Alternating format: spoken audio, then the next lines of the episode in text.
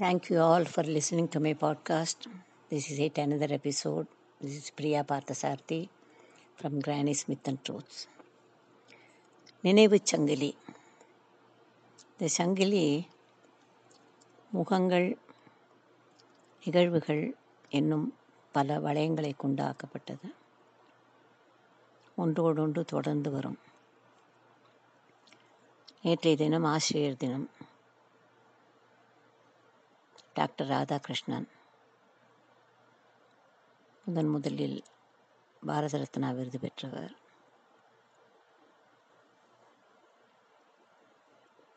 பாரத ரத்னா விருது பெற்றவர் இருவரை நான் பார்த்து பேசியிருக்கிறேன், ஒருவரை சந்தித்து பேசியிருக்கிறேன்.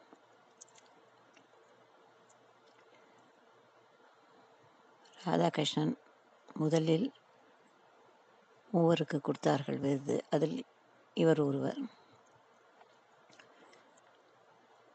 நான் அவரை பார்த்தேன்னு சொல்ல முடியாது, அவர் தான் என்னை தெருவில் வச்சு பார்த்தாருன்னு சொல்லலாம்.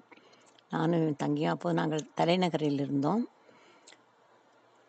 ஏதோ கடைக்கோ எங்கேயோ தெருவில் போய் கொண்டிருந்த பொழுது ஒரு பெரிய கார் வந்து நின்றுது. அந்த உள்ளேருந்து அந்த டிரைவர் வந்து இங்கே நாங்கள் இருக்கிற ஏரியாவில் இருக்கிற ஒரு தமிழ்ச்சங்கம் அதோட முகவரி, அது எங்கே இருக்குதுன்னு டைரெக்ஷன்ஸ் கேட்டார். இப்போ நான் அதுக்கு வந்து டைரெக்ஷன் சொன்னேன், ஸ்ட்ரெயிட்டாக போங்க, அப்புறம் லெஃப்டில் திரும்புங்க, ரைட்டில் திரும்புங்க. அப்போ பின்னாலேருந்து ஒரு குரல் வந்தது. இந்த பின்னாலே இருக்கையிலேருந்து அந்த குழந்தைங்களை ஏறிக்க சொல்லு, நமக்கு நேரம் எடுத்து அவங்க இடத்த காட்டட்டும், அப்புறம் அந்த குழந்தைகளை கொண்டு திருப்பி வீட்டில் விட்டுரு அப்படின்னு. டிரைவர் அங்கேருந்து வந்து பின்னால் கதவியும் முன்னால் கதவியும் திறந்து விட்டார். பின்னாக்கு அதை தரிச்சா கொஞ்சம் அங்கே இருந்த முகத்தை நான் பார்த்தேன். நான் ஏறிண்டேன். என் தங்கை கொஞ்சம் பயப்பட்டா, வேறு புது காராக இருக்கே, தெரியாதவங்க ஏறலாமான்னு. நான் அவளுக்கு சாடை காட்டினேன், ஏறிக்கோன்னு. அந்த முகம் எனக்கு தெரிந்த முகம். நான் போய் உக்காண்டேன். அது வரையில் அந்த மாதிரி ஒரு பெரிய காரில் நான் உட்கார்ந்தது கிடையாது, அந்த மாதிரி ஒரு பெரிய மனிதர் என் பக்கத்தில் உட்கார்ந்து கிடையாது. அதுதான் டாக்டர் எஸ் ராதாகிருஷ்ணன், நம்முடைய குடியரசு நாட்டின் துணை ஜனாதிபதி. அப்போது அவர் எனக்கு அவர் டிரைவருக்கு கொஞ்சம் தூரம் ஸ்ட்ரெயிட்டாக போங்க, அப்புறம் ஒரு லேண்ட்மார்க் சொல்லிவிட்டு அதுலேருந்து லெஃப்ட் எடுத்துக்கோங்க, அப்புறம் சொல்கிறேன்னு சொல்லிவிட்டு இவரை பார்த்து நான் சொன்னேன், எனக்கு ஒரு விஷயம் ரொம்ப சர்ப்ரைஸாக இருக்குது. சாதாரணமாக ஒரு விஐபி வந்தாங்கன்னா அதுக்கு முன்னால் ஒரு பைலட்டு மோட்டர் சைக்கிள் போகும். அந்த காலத்தில் விவிவிவிஐபியாக இருந்தால் கூட ஒரு மோட்டர் சைக்கிள் தான் போகும் முன்னால், ஃப்ளீட் ஆஃப் கார்ஸ் எல்லாம் கிடையாது. அதனால் நான் உங்களை இந்த காரில் நான் எக்ஸ்பெக்ட் பண்ணலை அப்படின்னு சொன்னேன். அதுக்கு அவர் அன்றைக்கி சொன்ன பதில் அன்றைக்கி எனக்கு வந்து பெருசாக தெரியல, அப்போ கொஞ்சம் வயசு முதிர்ந்து விட்டு அதோட இம்பேக்ட் தெரிஞ்சது. அப்போ அவர் சொன்னார், இன்றைக்கி நான் போகிற நிகழ்ச்சி நான் வந்து ஐ ஆம் நாட் கோயிங் இந்த capacity of the Vice President of this nation. I am going there to deliver a lecture in my capacity as the Professor of Philosophy. அதனால் நான் இந்த சலுகையை உபஜனாதிபதிக்கு இருக்கிற ஒரு சலுகையை நான் பயன்படுத்த விரும்பலைன்னு. எத்தனை பெரிய ஒரு எளிமை!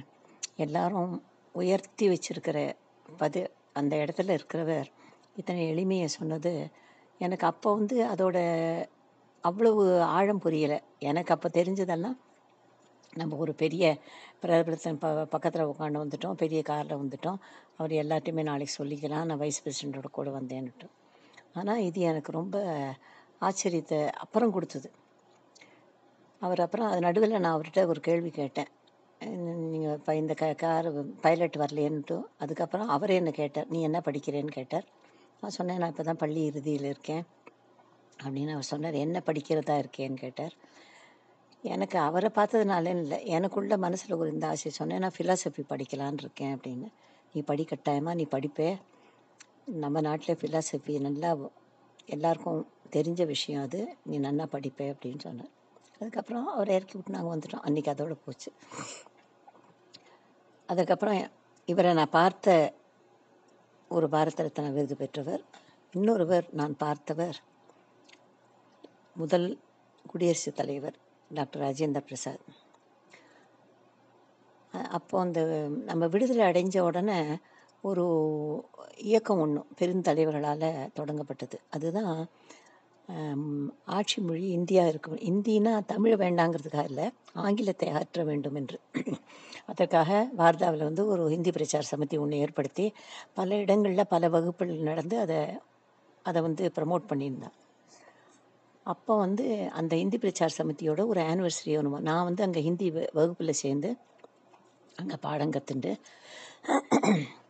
எனக்கு நிறைய மதிப்பெண்கள் கிடைத்தது. அந்த பிரச்சார சமிதியில் எல்லாரையும் எனக்கு தெரிஞ்சது. அப்போது அந்த ஒரு விழாவுக்காக, அந்த பிரச்சார சமிதியோட ஒரு விழாவுக்காக அவர் குடியரசுத் தலைவரை சீஃப் கெஸ்ட்டாக அழைச்சிருந்தார். அப்போது என் கையில் நான் எடுத்துகிட்டு போன ஒரு ஆட்டோகிராஃப் புக்கு இன்னும் 2 பேர் கொடுத்தது. அது 2யும் வச்சு ஒரு நல்ல தருணம் வரைச்சேன். நான் குனிஞ்சுட்டு போய் ஒத்தரையும் மறைக்காமல் தலையை மறைக்க வேண்டாம்னு போய் அவர் பக்கத்தில் மண்டிட்டுன்னு போட்டு அவர்கிட்ட இந்த ஆட்டோகிராஃப் புக்ஸை காமிச்சேன்.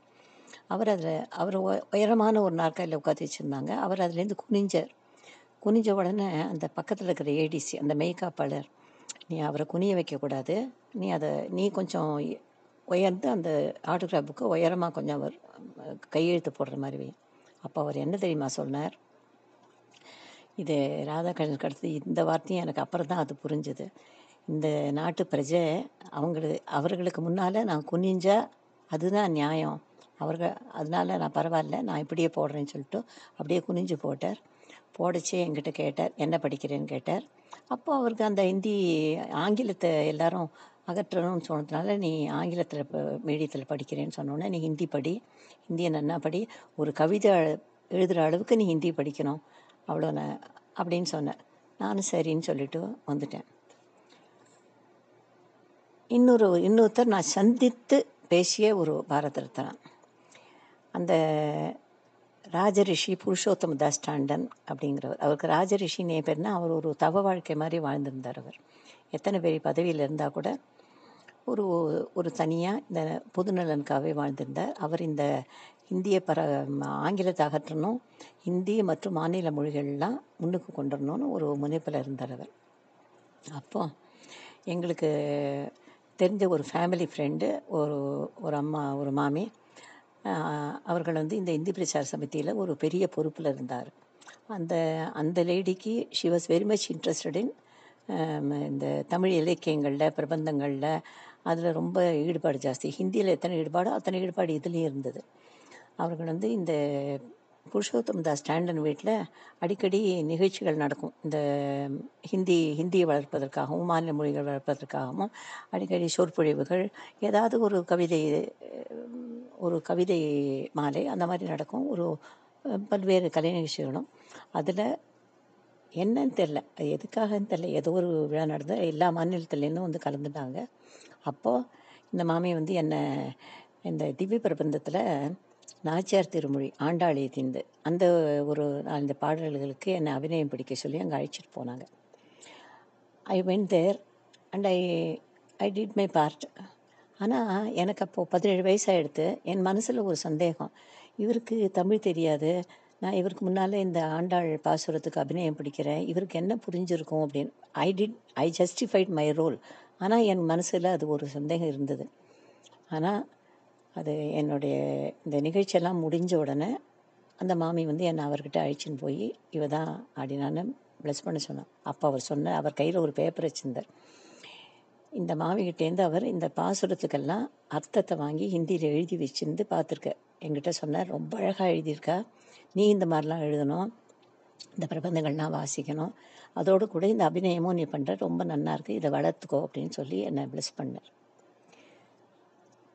இதெல்லாம் அப்போ இப்போ நான் உங்ககிட்ட இந்த பிரபலங்களை சந்திச்சுக்கிறதுக்காக நான் அப்போ சொல்லிக்கிச்சு, அப்படி தான் எல்லாத்தையும் சொல்லிட்டேன். ஏன்னா நான் இவ்வளோ பெரிய செலிப்ஸ் எல்லாம் நான் மீட் பண்ணியிருக்கேன் அப்படின்னு. ஆனால் இப்போ நான் உங்ககிட்ட சொல்கிறது, இந்த இத்தனை உயரத்தில் இருந்தவங்கலாம் எவ்வளோ எளிமையான எண்ணங்கள் கொண்டவர்களாக இருந்தார்கள், அதுக்கு தான் நான் சொல்கிறேன். இப்போது அதில் இன்னொன்று என்னென்னா, இந்த ஆண்டோர்கள் வாழ்க்கை மாதிரி அவர்கள் சொன்னதெல்லாம் இட் கேம் ட்ரூ.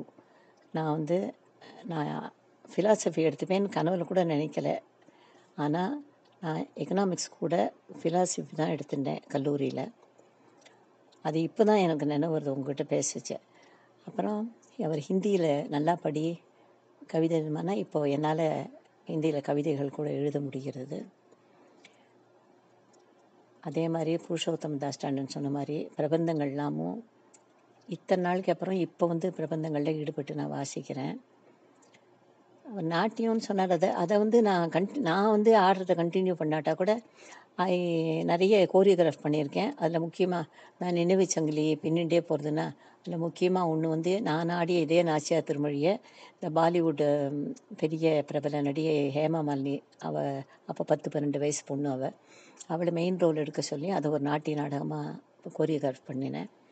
இன்னொன்று ஒரு ஆச்சரியமான விஷயம், எங்கள் நெய்பர்ஹுட் எல்லாம் பஞ்சாபிஸ் தான், எல்லாம் பஞ்சாப் மாநிலங்களே வந்து பல பல தமிழ் பெண்களை சின்ன குழந்தைகளையும் அந்த அந்த மொழியே தெரியாத அந்த பஞ்சாப் மனசு அந்த குழந்தைகளையும் வச்சுட்டு பாரதியாரோட கண்ணன் என் தோழனுங்கிறதுக்கு ஒரு அழகாக ரொம்ப ஆர்வத்தோடு பண்ணாங்க. எவ்வளோ அழகாக பண்ணாங்க.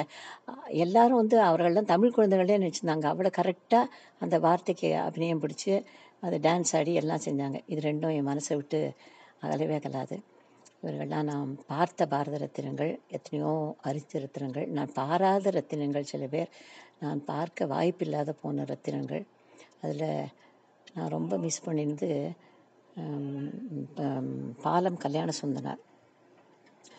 அவர் சேவாரத்தினம் விருது பெற்ற பாரத ரத்தினாவே கொடுத்துருக்கலாம் அவருக்கு. அவர் வந்து நான் வார வாரம் போகிற அந்த ஃபோரத்துக்கு வந்திருந்தார். அன்றைக்கி என்னால் போக முடியல, அவரை பார்க்க வாய்ப்பில்லாத போச்சு. இன்னொருத்தர் வேளாண்மை புரட்சி செய்த நம்மாழ்வார். அது வந்து அதுக்கடுத்தது வந்து நாங்கள் கர்ம வீரர் காமராஜர் தலைநகருக்கு வந்திருந்தார். அவரை என்னால் பார்க்க முடியல. கக்கன்ஜின்னு சொல்லுவாங்களே, அவர் சென்னையிலே நான் இருந்திருக்கேன். அவரை பார்க்குறதுக்கு எனக்கு வாய்ப்பில்லாத பாக்கியம் இல்லாத போச்சு. பிரதமரையே தன் காலில் விழ வைத்த சின்ன பிள்ளையை நான் பார்க்கலை. எத்தனையோ பேர் பார்க்காது இருந்துட்டேன். ஆனால் அவர்களை நினைக்கும் போது என் கண்முன்னே ஒரு ஒளி வீசுகிறது. அது தெரிகிறது, அது என்னை ஊக்குவிக்கிறது. எத்தனையோ பேர் இந்த மாதிரி பாராத ரத்தினங்கள், பார்க்க கொடுத்து வைக்காத ரத்தினங்கள் எத்தனையோ பேர். அதில் அன்றாடம் பழகுகிறவர்கள் சில பேர் ரத்தினங்களாக இருக்கிறார்கள். எங்களுக்கு ஒரு பெரிய ஃபேமிலி ஃப்ரெண்டு, அவர் பேர் மதன். அவர் வந்து நாம் வந்து உதவி அவர்கிட்ட கேட்க வேண்டாம். அவர் வந்து உடல் படைத்தேன் ஊருக்கு உழைப்பதற்கேங்கிற கொள்கை மாதிரி இருக்கும் அவர்கிட்ட. அவருக்கு முன்னால் நம்ம ஏதோ இதை வாங்கணும், எங்கே கிடைக்கும் தெரியல, யார் இதை ஒன்றும் இது ஒரு செய்யணும், இது ஒரு சடங்கு, யாரை ஏற்பாடு பண்ணுறதுன்னு தெரில, இல்லை இந்த ஊருக்கு டிக்கெட் வாங்கணும், என்ன அவர் உதவின்னு கேட்காதையே அவர் முன்னால் அதை மென்ஷன் பண்ணாலே அதை உடனே அவர் செய்யறதுக்கு துடிப்பார். அப்படியே அவரால் முடிஞ்ச அளவு முயல்வார். அதுக்காக அது முற்று முடியாதுங்கிற போது தான் கைவிடுவார் அவர். அவர் வந்து நமக்கு செய்ய முடியாத போனால் அதை தான் செஞ்ச குற்றம் மாதிரி எடுத்துப்பார். அவர் அது மட்டும் இல்லை, அவர் நடந்துக்கிறத பார்த்தா நமக்கு இவர் உதவாதது குற்றம்னு நம்ம உதவ சொல்கிறதே நம்ம அவருக்கு பண்ணுற உபகாரம் மாதிரி அவர் நடந்துப்பார். அதை ரொம்ப ஆச்சரியமாக இருக்கும். இந்த மாதிரிலாம் இருக்கிறது ரொம்ப கஷ்டம், ரொம்ப கஷ்டம். இவங்களாம் தான் ரத்னம். அந்த ரத்னம் வந்து எப்படி ஒளி வீசுறதோ. அபேக்ஷந்தே நச்ச ஸ்நேகம் ந பாத்திரம் ந தசாந்தரம் சதா லோகா ஹிக்தா சக்தா ரத்ன தீபம் இவோத்தமம். எப்படி ஒரு அகல் இல்லாத, எண்ணெய் இல்லாத, திரி இல்லாத வெளிச்ச தரதோ ஒரு ரத்தனம், அந்த ரத்தனத்தை போன்றவர்கள் தான் எப்பவும் பரோபகாரியாகவே பொதுநலத்துக்காகவே வாழ்கிறவர்கள். இவர்கள் எல்லாம் நாம் நினைத்து பார்க்க வேண்டும். நினைத்து பார்த்தாலே நமக்கு புண்ணியம். அதை கொஞ்சமாவது கடைப்பிடிக்க ஆசைப்படலாம். I hope you enjoyed sharing my experiences with you. Thank you. Meet in the next episode.